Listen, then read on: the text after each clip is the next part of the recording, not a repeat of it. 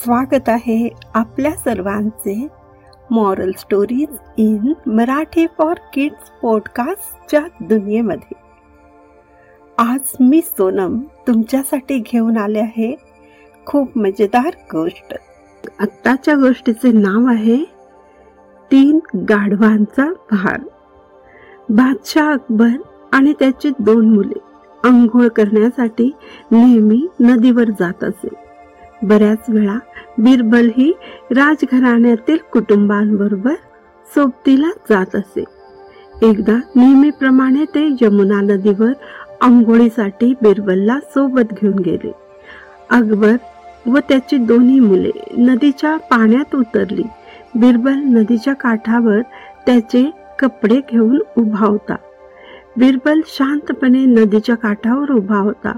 बाकीचे सर्वजण नदीच्या पाण्यात आंघोळीचा आनंद घेत होते.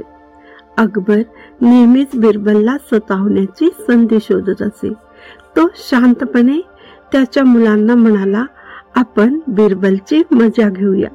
मग तो बिरबलला म्हणाला बिरबल तू धोबीच्या कपड्यांचा भार उचललेल्या गाढवासारखा दिसत आहेस.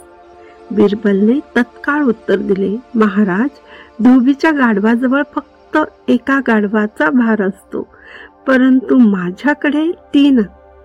तीन तीन गाढवांचा भार आहे. बिरबलचे हे उत्तर ऐकून अकबर निरुत्तर झाला. तुम्हाला ही गोष्ट कशी वाटली आम्हाला नक्की सांगा.